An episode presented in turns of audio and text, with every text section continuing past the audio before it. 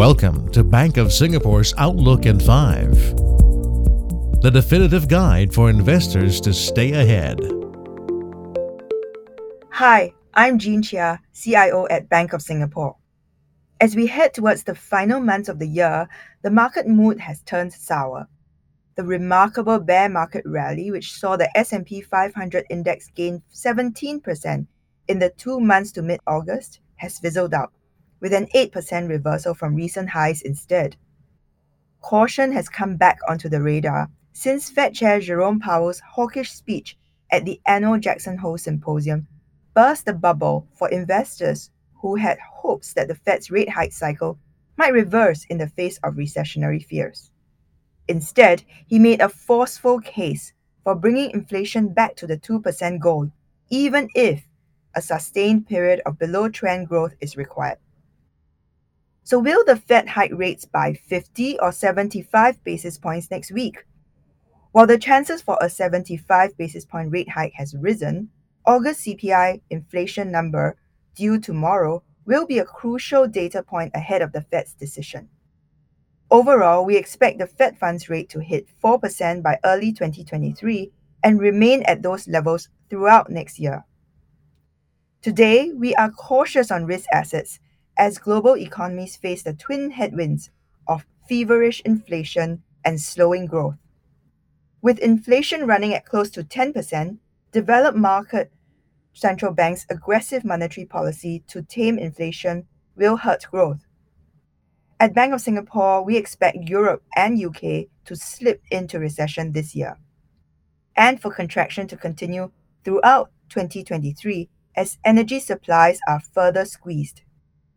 Last week, the European Central Bank increased its benchmark deposit rates by 75 basis points as widely expected, marking a decisive shift to combat inflation. Meanwhile, the European energy crisis has been front and center for global investors over the past weeks, as Russia suspends gas supplies through the Nord Stream 1 pipeline to Europe indefinitely until Western sanctions are removed. Emergency talks were held last Friday by European finance ministers to discuss a harmonized approach to ease the impact of energy prices on energy players such as utility companies and European households themselves as they head into a frosty winter. Further clarity is expected this week with regards to the European Commission proposals, which may include price caps on imported gas or income transfers. ECB President Christine Lagarde ruled out providing short term financing for utility companies and energy firms, but said that central banks stand ready to provide liquidity to banks. The challenges for the EU utility sector has prompted us to downgrade the sector from overweight to neutral in our equity sector strategy. Even as the UK entered into a period of mourning for Her Majesty Queen Elizabeth II, who has during her reign seen 15 UK prime ministers, the newest Prime Minister, Liz Truss, faces pressing challenges of fragile public services, EU trade risks, rising energy costs, and inflation running at 40 year highs. The Bank of England is set to increase bank rate again by 50 bips from 1.75% to 2.25% when they meet next. These multiple crises keep us bearish on the sterling. Now, even as the US dollar strength continues unabated, turning our attention to the Japanese yen.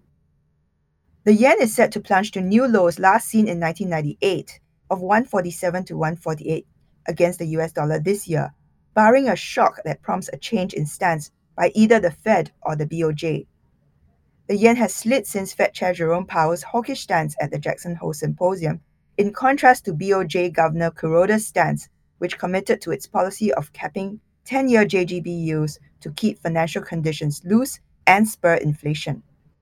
Japan's inflation print, excluding food and energy costs, is only 1.2%, below the BOJ's 2% target.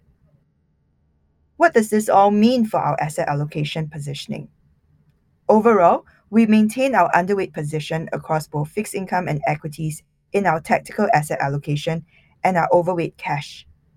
Within equities, we retain our constructive view on China, especially for investors with long term horizons.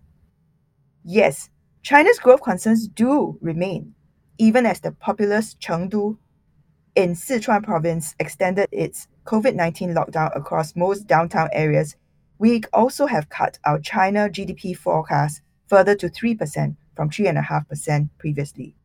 This is in sharp contrast to last year's 8.1% rebound. However, we do note that policymakers are in easing mode, and the potential loosening of COVID 19 measures may present catalysts. Besides the recent policy rate cuts and infrastructure support, further policy stimulus measures may be announced in the run up to the Chinese Communist Party's 20th Party Congress starting 16th October. Hence, we favor Chinese equities with a preference for the onshore A share market and policy beneficiaries such as reopening plays, tech innovators, and the new electric vehicle supply chain. While valuations of Hong Kong China equities are attractive, the recovery path will be bumpy, and stock picking remains our key investment strategy.